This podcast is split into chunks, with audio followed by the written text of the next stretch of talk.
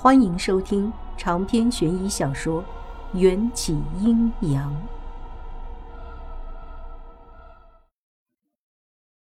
秦玉郎度过了几年黑暗的公仆生涯，对于现在的生活非常珍惜，如海绵一般吸收着我们传授给他的知识。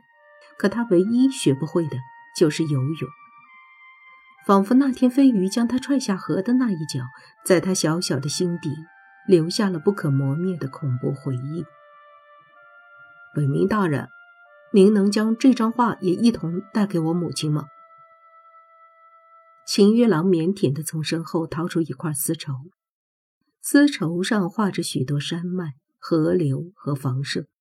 说这是一幅山水画，倒不如说这是一幅十分精细的地貌图。北明坤看了一眼丝绸。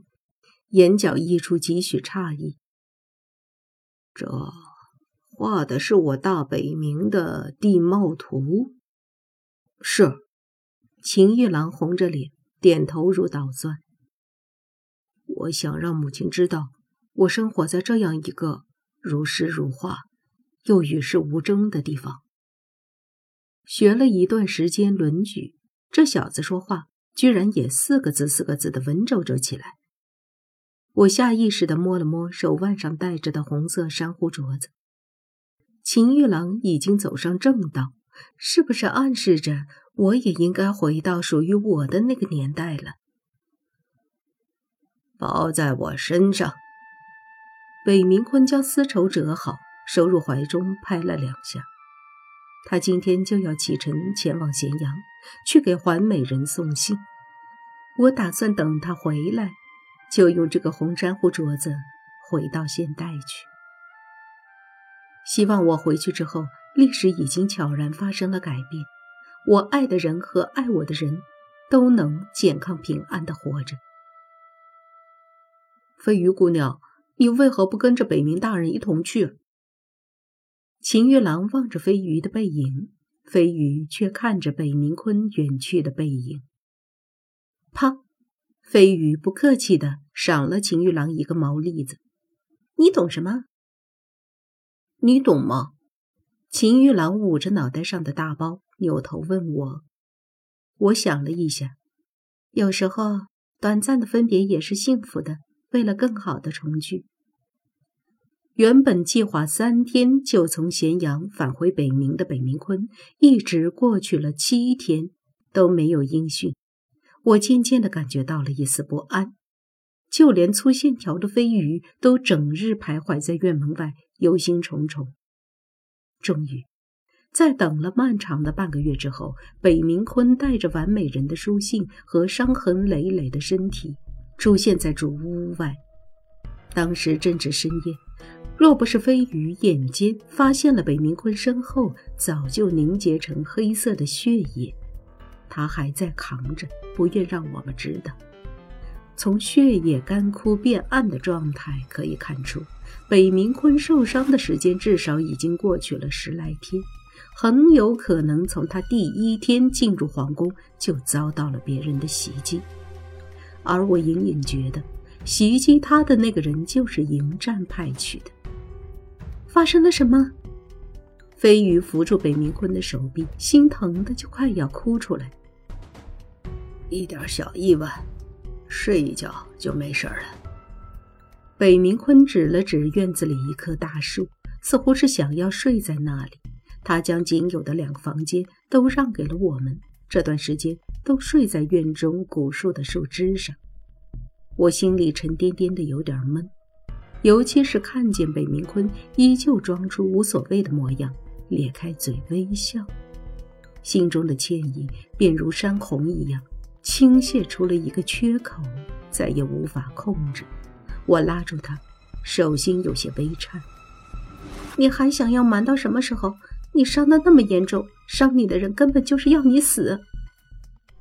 北明坤嘴角的浅笑顿了顿，换上了一种无奈。原来干爹的演技那么差。北明大人，您就将遭遇告诉我们吧，不然今晚我们谁都没办法安心睡着。飞鱼红着眼眶，晶莹的泪珠似乎随时都会从眼眶中掉出来。秦玉郎也是一脸担忧。都是我不好，要不是为我送信，北冥大人也不会遇上坏人。傻小子，你在那里引咎自责些什么？别抢我风头啊！北冥坤伸出大手，将秦玉郎哭得稀里哗啦的小脸推开。我见他还是不肯说。想要糊弄过去，便忍不住将心中的推测说了出来。干爹，你是不是在皇宫里遭到了袭击？北冥坤一怔，点点头。我去御膳房偷吃，被巡逻的侍卫发现了。别瞒了，普通侍卫根本无法伤你分毫，只有早有预谋的埋伏，分析过你的能力，才能出其不意的偷袭到你。而唯一有能力又与您结仇的，就只有一个人。说到这里，我心里乱得说不下去。北冥坤后背上的五条锋利的血口，血肉模糊的口子，乍看之下似乎像极了野兽的爪子抓出来的。可仔细去看，发现伤口上似乎沾了一些没拍干净的糯米。这应该是北冥坤在受伤之后找了糯米疗伤。我看得有些难过，心里跟小针戳似的难受。他后背上的伤口八成是迎战的下属青鹰偷袭所致。青鹰原本可以直接划开北冥坤的后脖子，之所以留他一命，无疑就是奉了迎战的命令，留活口，逼供出我的下落。是我连累了干爹，对不起。我努了努嘴，只能说出这三个没有力道的字眼。哎呦，干爹有惊无险，你们应该开个庆功宴庆祝一番。来来来，两位美女笑一个，看到你们笑，我这点小伤也就不痛了。北冥坤受不了这样的低气压。想要逗我们笑，可他的脸色苍白，就像张白纸，看见的人都会心痛，谁也笑不出。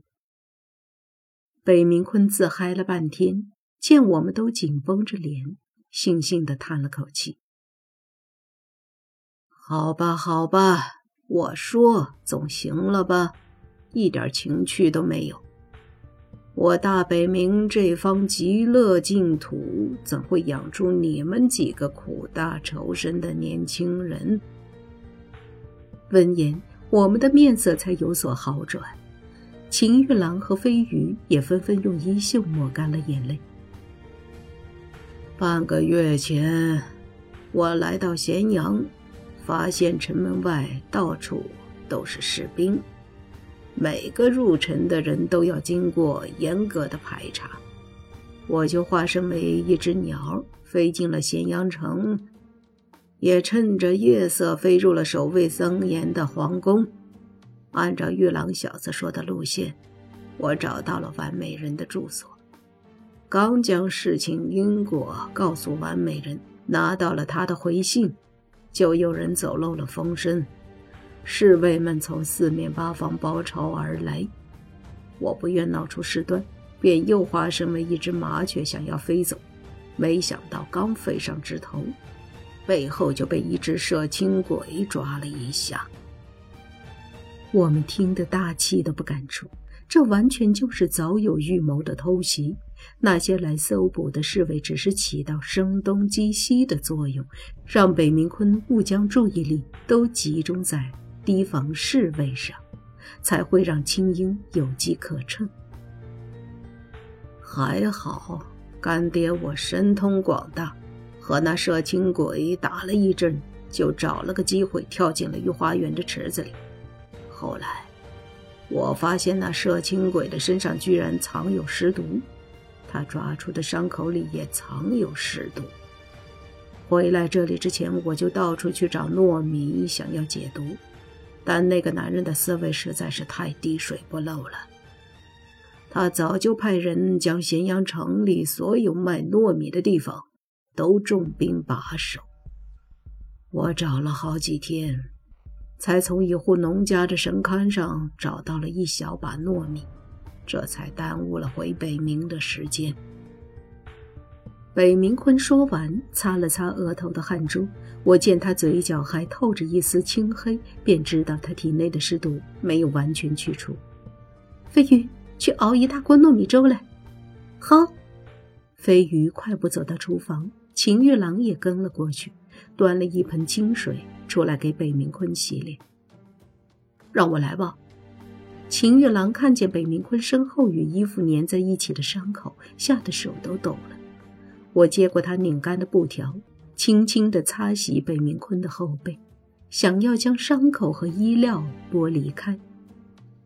在这个朝代，每次看见别人受伤，我都会情不自禁地怀念起当代的医疗设施，心想着要是有碘酒来消毒多好。寻思着，等我回到现代，一定要研究出一种对抗尸毒的血清。别皱着眉头，放心，干爹我死不了，那个男人也找不到这里来。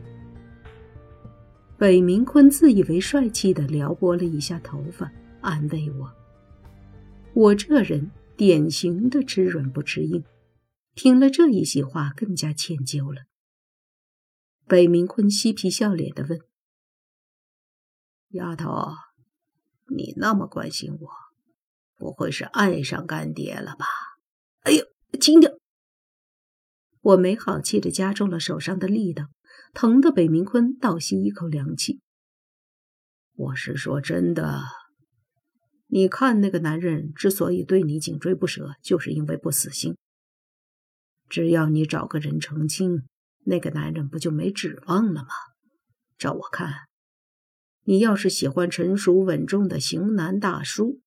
干爹我就很不错，你要是喜欢年轻活力的小鲜肉，玉郎小子也是可以的嘛。打住打住，我实在听不下去了。好，好，好，干爹打住，你别生气啊。不知为何，从刚才北冥坤笑着看我的眼神里，让我察觉到了一丝掩饰不住的对我的疼惜和怜悯。这种情绪似乎并不是出于迎战对我的追捕，更像是有什么会让我伤心的事情隐瞒着我。可很快我就打消了这个念头，因为在秦朝我认识的人就这么几个，在乎的亲朋好友又都在身边，不再会出现什么让我忧心的事情了吧？我早就打定主意，等北冥坤回来。就向他们辞行，离开这个不属于我的年代。除了珍惜为数不多的相处的日子，在北冥坤养伤的这段日子里，我一有机会就会躲在竹屋里研究一番手上的红珊瑚镯子。可我发现，无论用什么方法，这只镯子在我的手上都似乎只是一个普普通通的珊瑚镯子，不再具有扭曲时空的力量。唯一让我抱有希望，镯子能带我回到现代的迹象，便是自打我戴上这个镯子，就再也脱不下来了。仿佛暗红色的珊瑚已经和我的皮肉长到了一起，而印刻在镯子内部的一夕留给我的三句话，也在不知不觉间消失不见。冥冥中似乎有某种强大的执念困住了我，想要将我永远留在这里。三个月后，北冥坤的伤终于痊愈。拆开纱布的第一天，他就拍拍屁股，不知溜去了哪儿。在飞鱼的强烈要求下，我带着飞鱼和秦玉郎，还有几锭碎银子。抱着一边找人一边游玩的心态，重新来到了人类居住的城镇。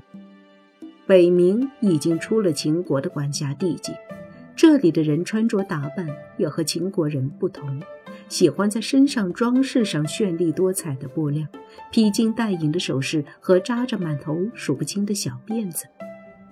无论男男女女，他们的打扮都很像。印度和新疆地区人们打扮的结合体，相比之下，我们的穿着就有些格格不入了。连坠，我也想试试那些好看的衣服。路过一个裁缝店，飞鱼被店里一件橙色的长裙吸引住。我本就是带着他们出来玩的。北冥坤素来神龙，见首不见尾，只要他不去咸阳，我也不用为他担心，便心安理得带飞鱼他们出来消费。不如一起换吧，扔给裁缝店老板一块碎银子。我们三人就各自选了一套店里最时髦的衣服，还让裁缝的老婆给我们编了当地人特有的那种密密麻麻的小辫子，还戴上了神秘的面纱，看起来就和当地的女子一模一样。买完了新衣服，飞鱼还拉着我们大快朵颐，玩累了就选了个这个镇上最大的一个茶馆品茶。听小官说书。北冥虽不在秦朝境内，但威名赫赫的大秦朝已经成为了各个国家争相模仿的对象。秦朝发生的大事情，在其他国家也能有所耳闻。通常说书先生都会将这些事情编成的故事口口相传。就是古代通讯手段较为落后。往往秦朝发生的大事情，需要通过几个月甚至半年的时间，才能传播到偏远地区。我挑了一个雅座，饶有兴致地听着说书先生和周围人的谈话。长篇悬疑小说《缘起阴阳》本集结束，请关注主播，又见菲儿，精彩继续。